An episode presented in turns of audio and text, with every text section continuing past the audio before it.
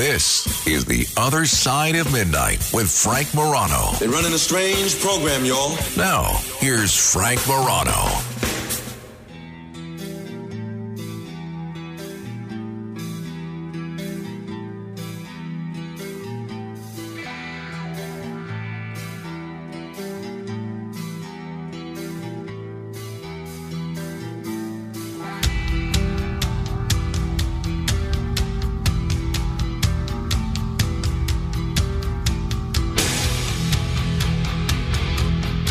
Very open that I think there is a very strong possibility that there is intelligent life in the universe on planets other than this one. I, I am almost certain of it. Why? Um, really, it's a numbers game. I, I think the universe is just so vast. First of all, the galaxy is enormous, but there are all sorts of other galaxies beyond our own. Uh, there are the universe is so vast for us to assume that we're the only creatures, the only intelligent life forms anywhere in the universe. To me, it's the height of arrogance. What I am less certain about is whether extraterrestrials have visited this planet. And we've had people on this program that believe that that is absolutely the case. And we've had people on this program that dispute that. And we've had a lot of people who essentially say that the jury is very much out. Well, I want to do something a little bit different. I'm going to give you a little context, but normally I highlight, you know, we have these debunkers on from time to time, but normally I highlight the folks that b- that think there are aliens and the aliens that visit the uh, the earth regularly. Well, there was a very interesting article in the New York Post over the weekend by Chadwick Moore, who's an interesting guy. May have to get him on this program. He's got a new book out that I've been meaning to talk to him about. I don't think he does well at the late hours, but he's an interesting guy. And basically, he says that he, that the it's an opinion piece. He basically says why the world is in the midst of UFO hysteria. And he goes and focuses on these very prominent UFO incidents or alien incidents that he believes have been disproven and debunked. He begins his piece by saying, Remember the alien invasion of Miami on New Year's Day? A video clip posted online purported to show a 10 foot tall extraterrestrial lurking outside a shopping mall as a massive police action was taking place. The footage turned out to be this is Chadwick Moore speaking, not me the footage turned out to be a grainy aerial shot of three officers walking side by side and not a sentient celestial being. But the hysteria reached such proportions that the Miami Police Department was forced to release a statement saying that there were no aliens, UFOs, or ETs, no airports were closed, no power outages.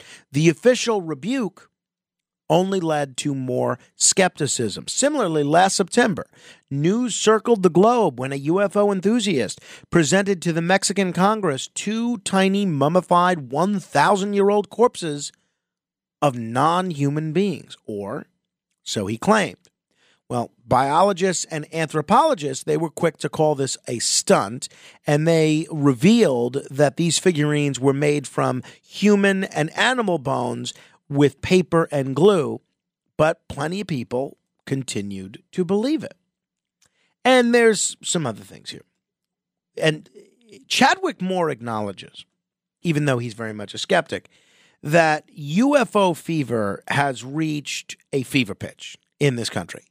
The past year has seen ET excitement reach fever pitch, and the hysteria could grow even further in 2024.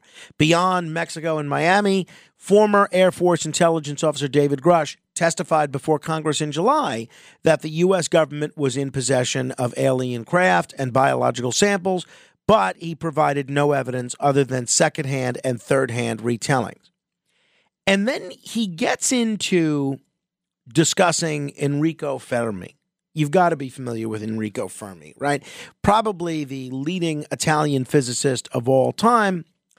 And he has made history in the UFO community many times with something called Fermi's paradox. Now, Enrico Fermi, if you saw Oppenheimer, he's depicted in Oppenheimer. He's a key member of the Manhattan Project and a brilliant man, a brilliant physicist. And he asked his colleagues over lunch one day in 1950 if the universe is so big, which it is, and so old, then where is everybody? And that's the question that has come to be known as the Fermi paradox. So, physicists and sci fi fans alike have compiled a list of hundreds of possible solutions to the Fermi paradox that include our universe is a computer simulation, or that aliens are watching us, but like the Federation in Star Trek, they have the prime directive. They have a policy of non interference, or that all technological civilizations inevitably destroy themselves soon after they become spacefaring. That explains why extraterrestrial life might be out there, but we've still yet to find it. Basically, that theory is that once these people get sophisticated enough to start building rocket ships, before they get there, before they get to other planets and start interacting with other races or other species, they're, they blow themselves up, Planet of the Apes style. The only evidence based solution to the Fermi paradox, according to Chadwick Moore, is called the rare Earth hypothesis that the series of circumstances leading to Earth's creation and eventually us humans happened in such an unlikely succession that, in fact, it's not so far fetched that we are alone, or at least early to the game, that we're early in the development. And I am curious what you think. If you are someone who believes that there has never been any extraterrestrial visit to this planet, that the UAP sightings that we've seen videos of and photos of can easily be explained as something else, not something that's an indicia of extraterrestrial. Why? Why do you think, what's your answer to Fermi's paradox?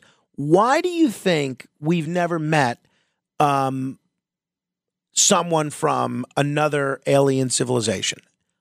Do they not exist? Are we the only life anywhere in the universe? Or is it some other reason?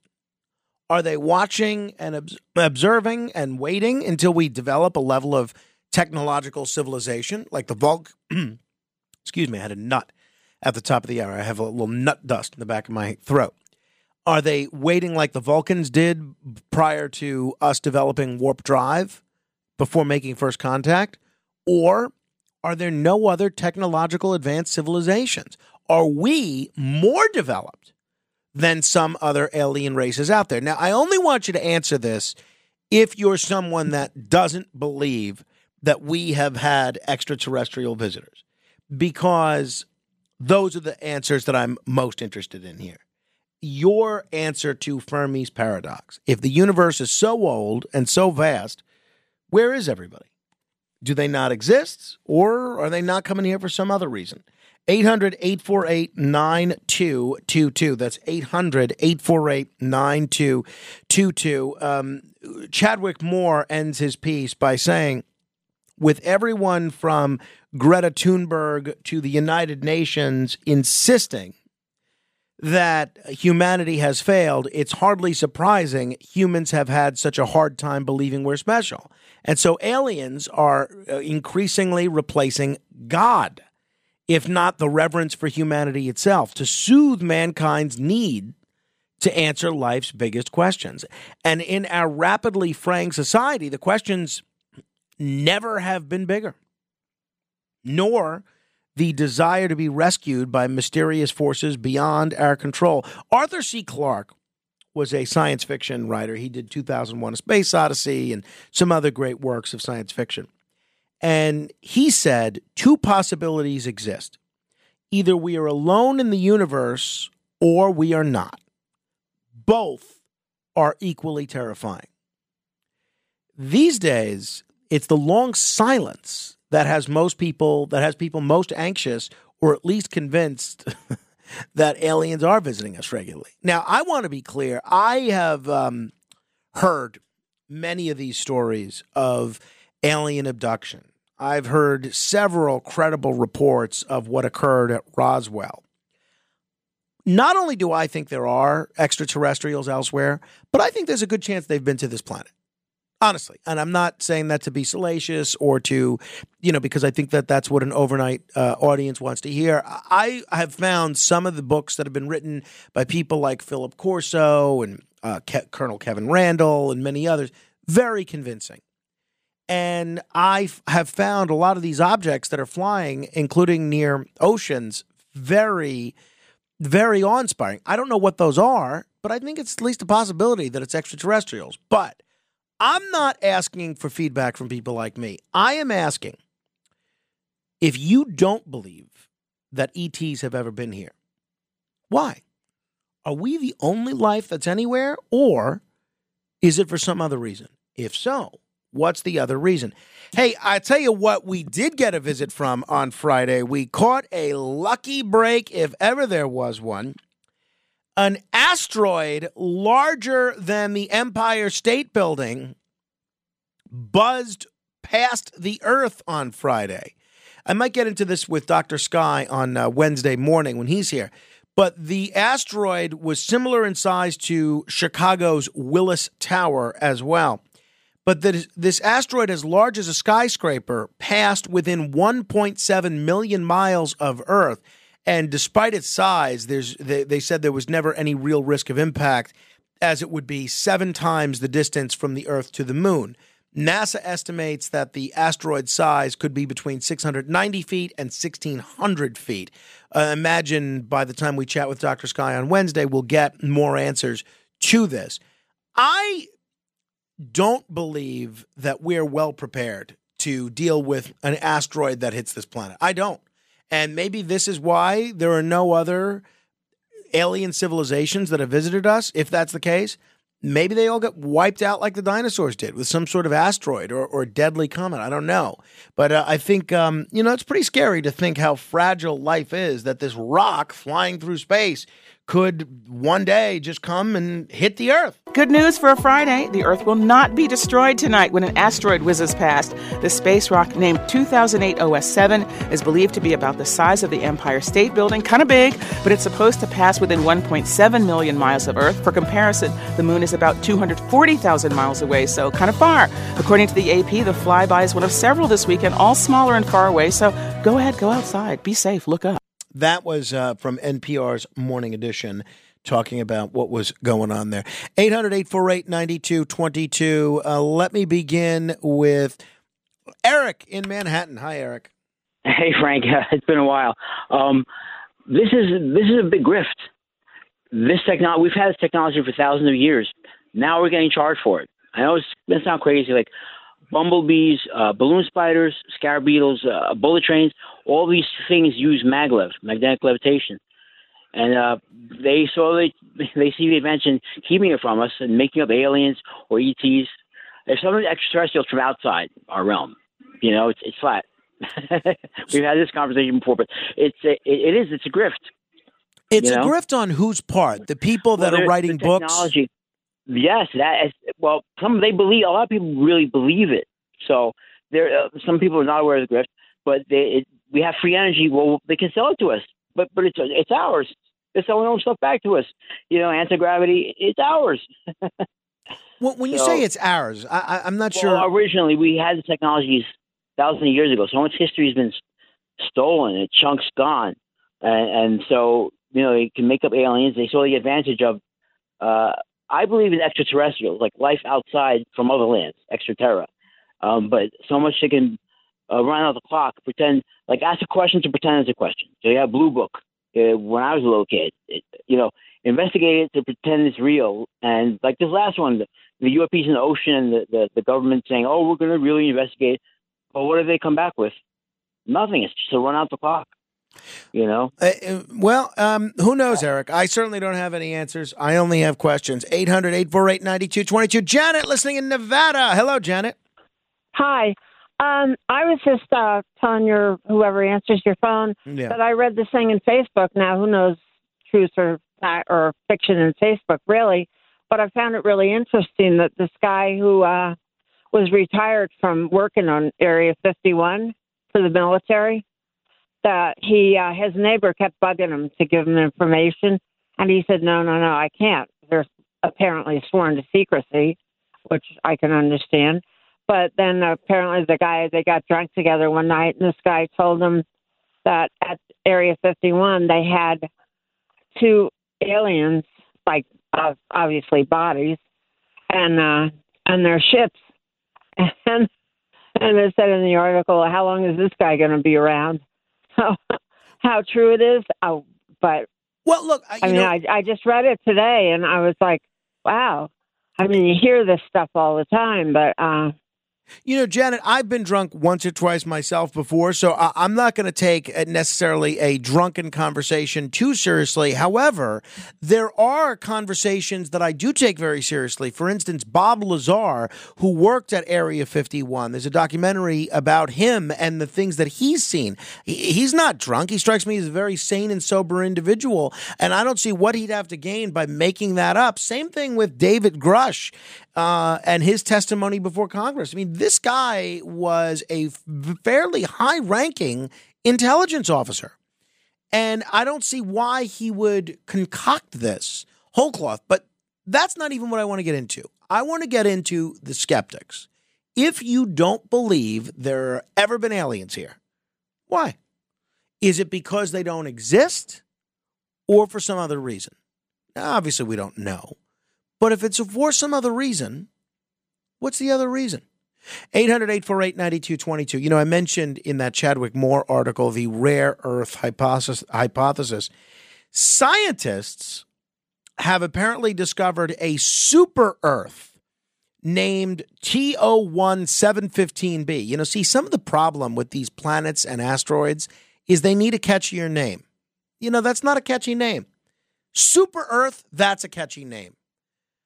Uh, TOI-715b, not a catchy name.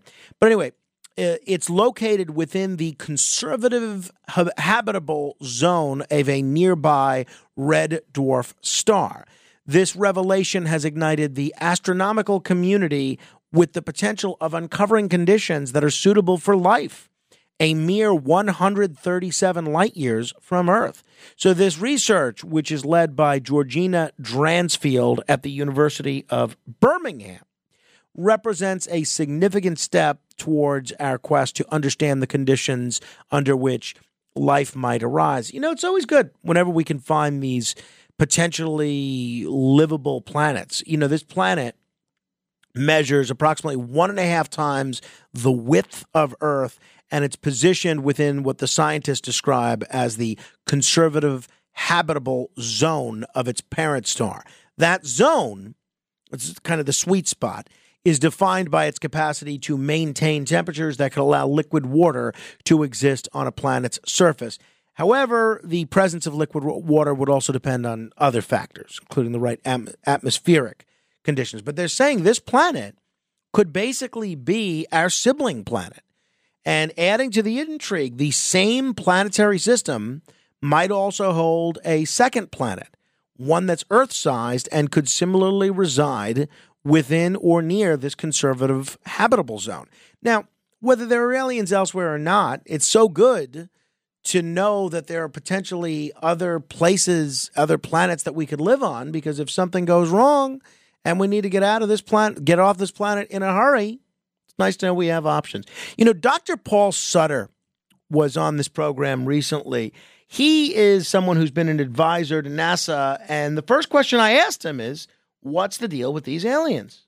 I do not believe that uh, aliens have visited. There, there's not been any strong evidence to me that has convinced me that aliens have visited us.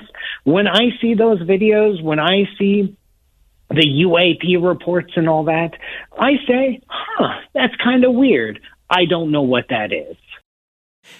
Interesting. Interesting. He doesn't believe that, that we've been visited by aliens. If you have fit into that category of Paul Sutter, tell me why. Is it because there's no one else out there? I think that's kind of an arrogant view. 800 848 9222. This is The Other Side of Midnight, straight ahead. The Other Side of Midnight with Frank Morano.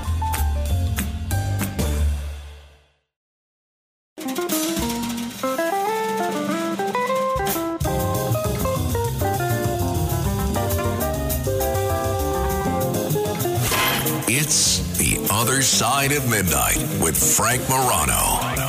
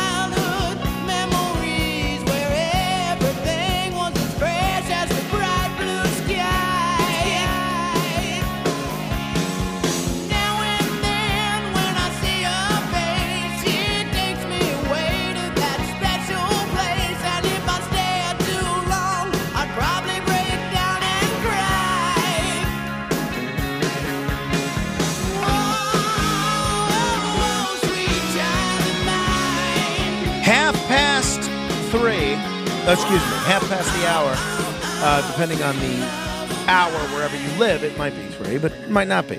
Uh, it's not even half past three in the hour where I am, but you know these hours they make you a little uh, a little loopy. It's tough to find. Uh, it's tough to keep track which hour is what. Now, um, that, by the way, that was uh, Guns N' Roses. Love Guns N' Ro- Roses, Sweet Child of Mine.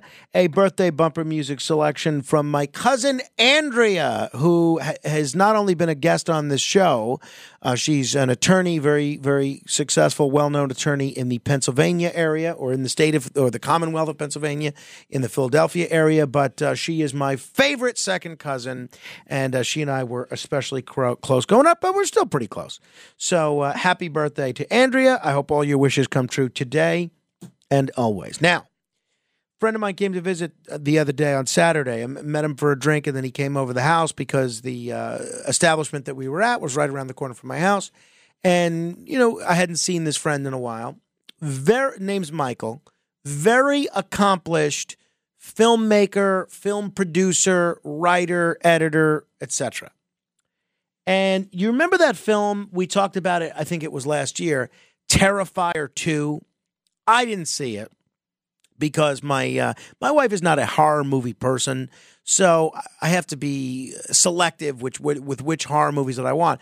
But this film was a monstrous success, Uh, and I mean that literally. Okay, this film, Terrifier Two, I think it had about a two hundred and fifty thousand dollar budget and it made at the box office around $15 million.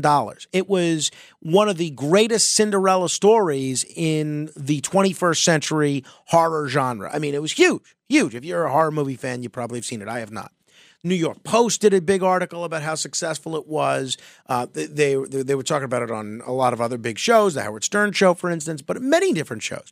And it got a lot of attention because you make a film for a quarter of a million dollars what happens and if it makes $15 million well one it's a big story but two you can bet that means there's going to be a terrifier 3 oh and by the way it was mostly crowd funded it was just fans of this terrifier franchise that you know gave a couple of bucks you know through i don't know what they used gofundme or something along those lines to fund the production of this film. And they were able to raise quarter of a million dollars largely through that and it ra- and it made all that money at the box office. Apparently, very very good. So anyway, they're now shooting beginning next week, Terrifier three. So Michael, who I don't think he's the he's not the director, but he's one of the producers, very involved in the production.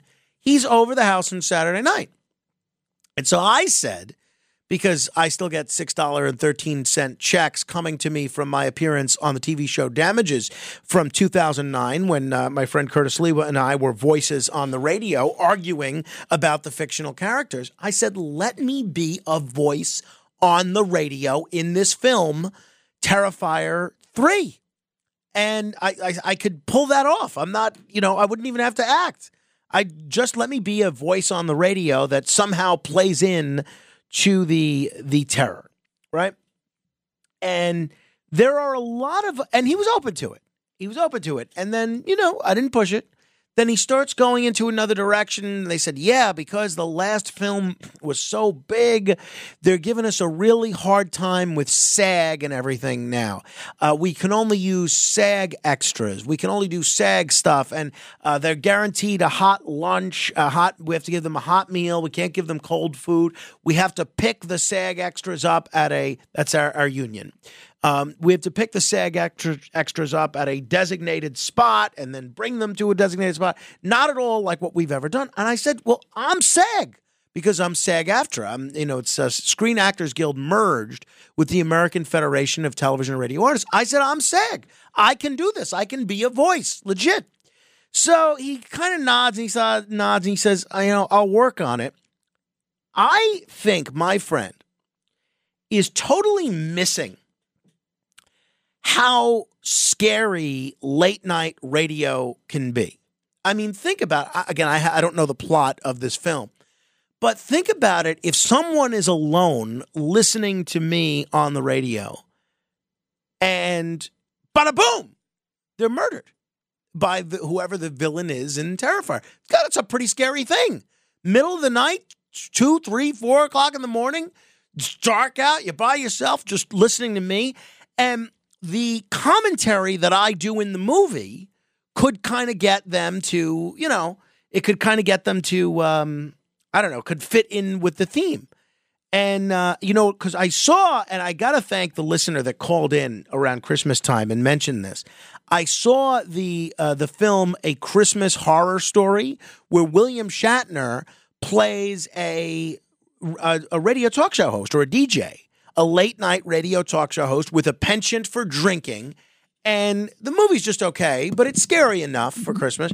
The way that Shatner is able to pull that off, I thought was uh, brilliant. And I'm going to try to assemble a list of the um, of horror movies that have radio people in them, like as background voices. I'm not looking to do more than you know six minutes of work right? I'm not looking to, you know, go down to the set or do any acting. I just want to be a voice on the radio that's played in this movie because I do think that this movie is likely to be a uh, a big success, just as the last one was. So I'm going to um, I'm going to work on that today. I'm going to make a list of all the horror movies that have radio people on it. Matt Shatner one as at the top of my list. If you have any suggestions, please email me frank.morano at redappleaudionetworks.com. Frank.morano at redappleaudionetworks.com. Hey, speaking of uh, Shatner, I was I was hoping he was going to win an Emmy last night. He was nominated in the uh, spoken word character uh, category for the best audio book narration and storytelling recording. You know who beat him? He a uh, Grammy, not Emmy. If I said Grammy, you know who beat him for the Grammy last night? And there were some other good people in there, like uh, Meryl Streep was nominated and several others. Bernie Sanders was nominated. Michelle Obama beat him. Michelle Obama, who's already got two Grammys, beat one of the greatest narrators of all time, William Shatner. I say that is bogus. I demand a recount. Whoever said the election's rigged, they're absolutely right, at least when it comes to the Grammys. All right, 800 848 9222. Hey, um, if you're not familiar with Terrifier 3, again, I've never seen either of these, the first two Terrifiers. This is a, a snippet of the of the trailer.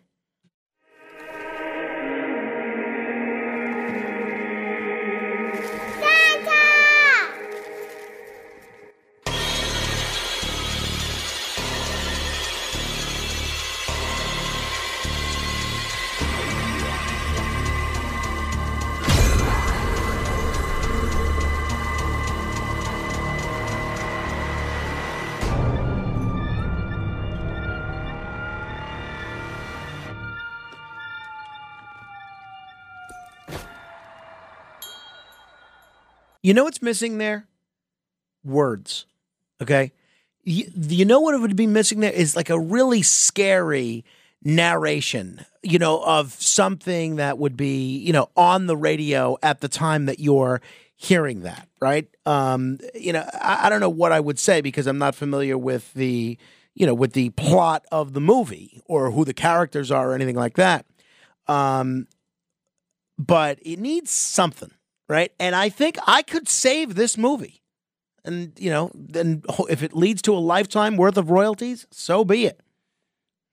Give I could see this being a real good fit for everybody. You know? I mean, we'll see. I mean, think about it, right? So this plays right? Let me say, ladies and gentlemen, welcome back to WZMB Horror Radio, the station that keeps you on the edge of your seat. I'm your host, Jack Nightshade, and tonight we've got a specially terrifying treat for all you horror aficionados out there. We're diving deep into the heart of the chilling chaos in Terrifier 3. Now, how much better is that trailer now? See, now people would want to go see the movie. So uh, that's my suggestion to those folks. Heidi is in the Boogie Down Bronx. Hello, Heidi. Yeah, hi. Um, uh, how are you? Um, I, you know, I I listened to you, and then you know, I'm a night owl, so I was doing things, but the radio was on, and all of a sudden, I heard you say something about Area 51, and you know, I heard you talk about UFOs and aliens, all this. And I thought in the past uh, there is a story I wanted to tell you that happened to me as a child. I grew up in Switzerland on a farm, and it was in I think sometime in the 70s. Um, my father, we sometimes we talked about aliens, and my father always said, "Oh, this is hocus pocus, you know, that doesn't exist." So one night, I never forget this. One night, we were all sitting in the living room watching TV. My father was outside uh, doing something. All of a sudden, he is running into the house and he's saying, "Oh my God!" He thinks he sees uh, he's seeing a UFO. And we all looked at him because he was the man who used to say that he doesn't believe in UFOs. So we all ran outside, and I never forgot that sight. We looked up the sky, and it wasn't even that high up the house. It was very close to the roof of the house. It was like a ring of light uh, turning itself. I don't know how to describe it, but it uh, it was like a light bulb, but it was it it, it turned around in in a ring. And then, you know, we went into the house, and the next day we were checking, and that was before, you know, um, internet and all this. We were checking. Maybe they wrote something in the village in the newspaper. Nothing was rewritten about it. We really didn't talk about it that much anymore.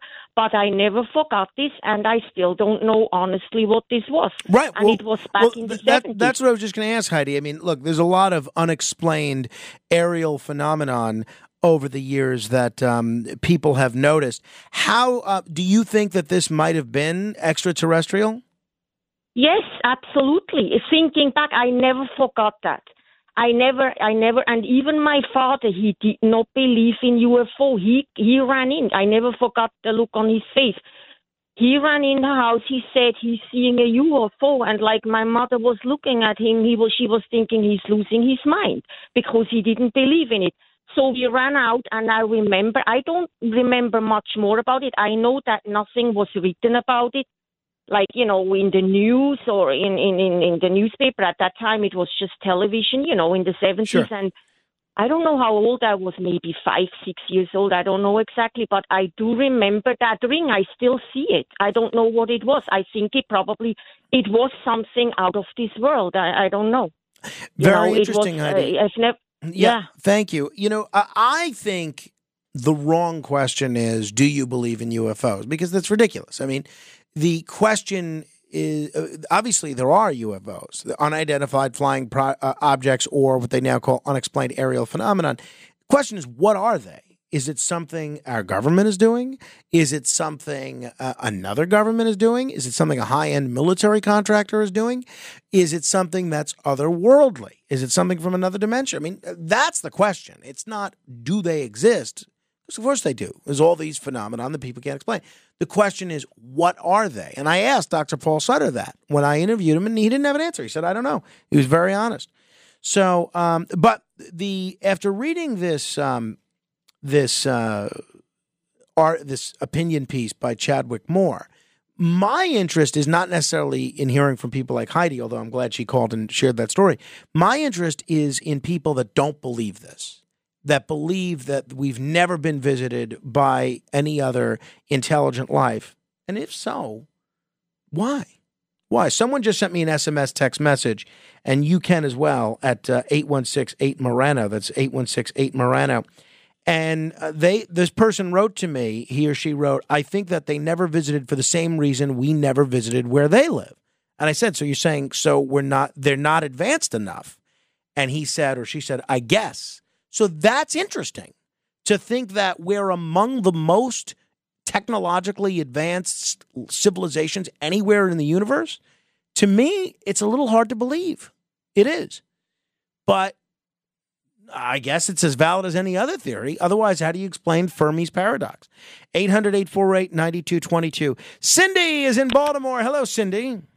Hi, Frank. Uh, thank you for taking my call. Um, my, I have an opinion, and it's also a belief.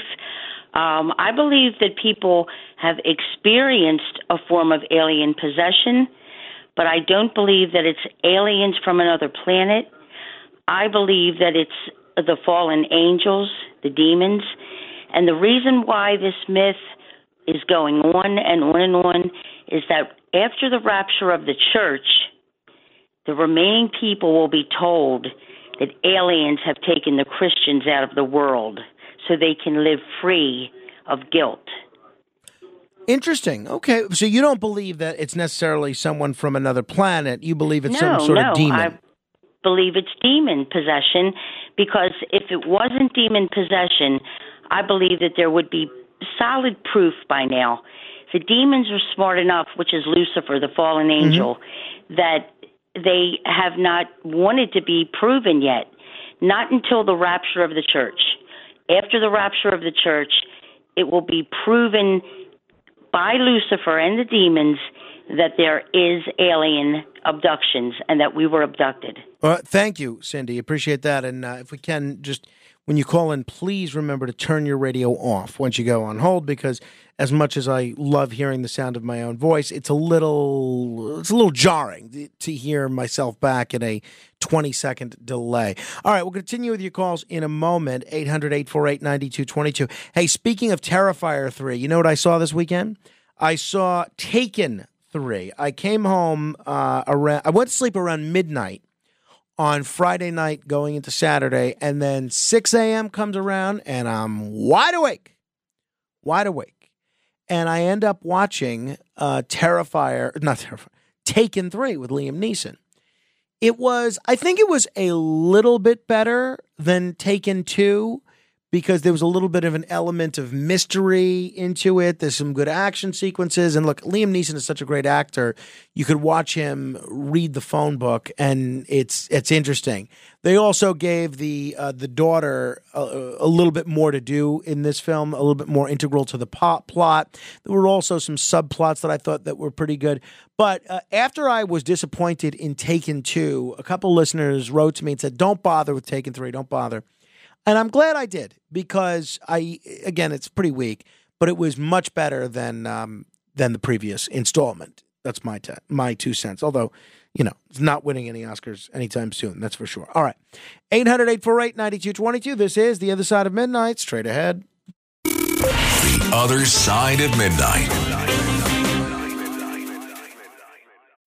When you need mealtime inspiration, it's worth shopping Kroger, where you'll find over 30,000 mouthwatering choices that excite your inner foodie. And no matter what tasty choice you make, you'll enjoy our everyday low prices, plus extra ways to save, like digital coupons worth over $600 each week. You can also save up to $1 off per gallon at the pump with fuel points. More savings and more inspiring flavors make shopping Kroger worth it every time. Kroger, fresh for everyone. Fuel restrictions apply.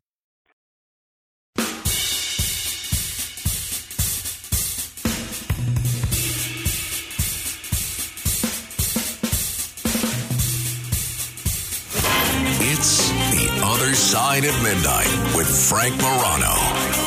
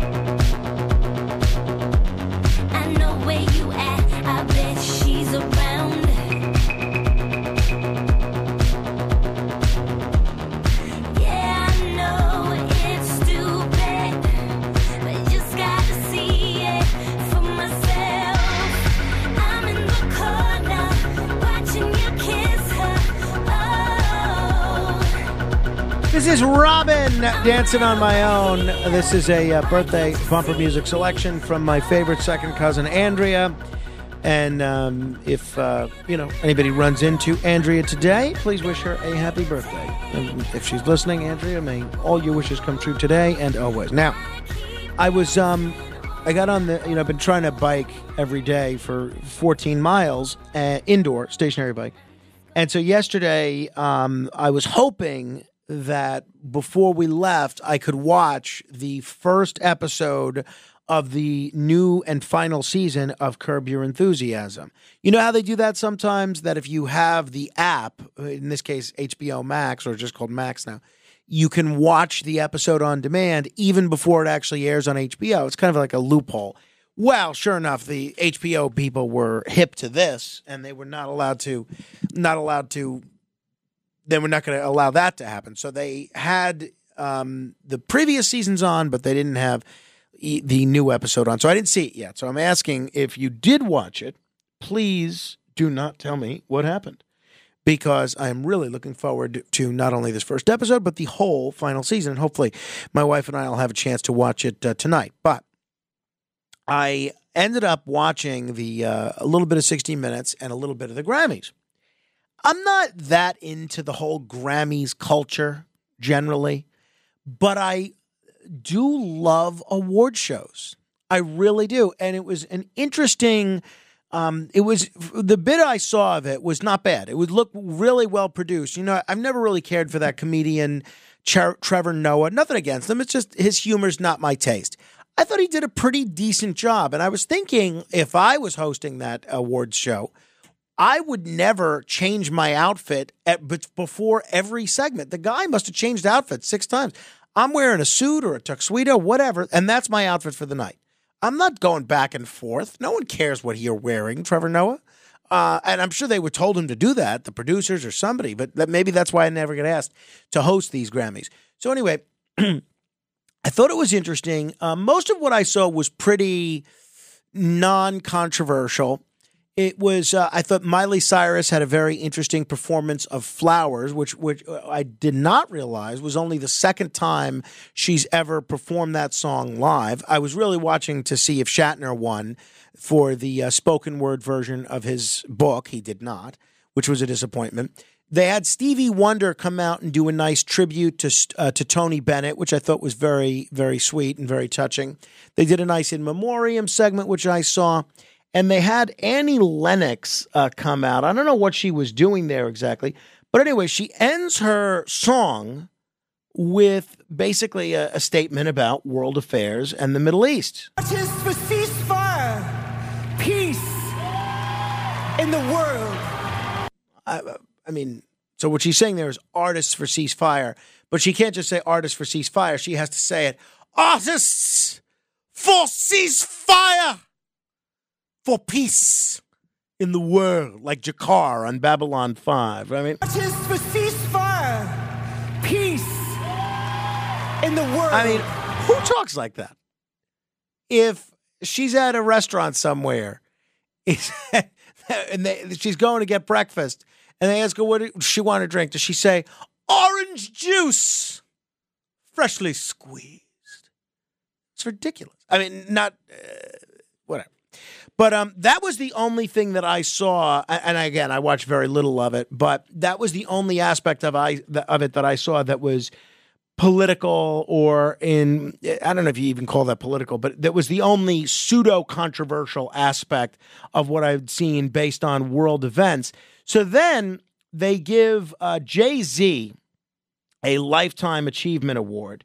I, I don't know what they called it. They name it for Dr. Dre. It's the Dr. Dre Artist Impact Award. You know, they have so many different categories for the Grammys that I, I think it's just an excuse to get a, as many celebrities there as possible by giving them an award. And I've done that for parties. You know, you find a category that we can give them an award, fine.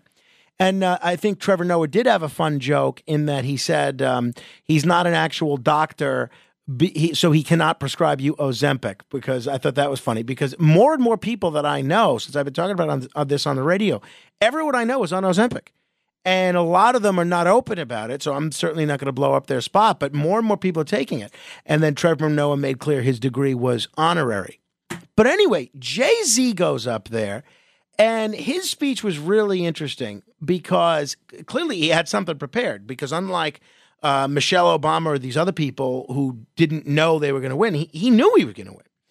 And he basically trashes everybody that's won Grammys in the past and says, look, some of you um, were robbed in the past. Some of you are going to be robbed, meaning not getting the award that you deserved. Some of you shouldn't have even been nominated, which was pretty harsh.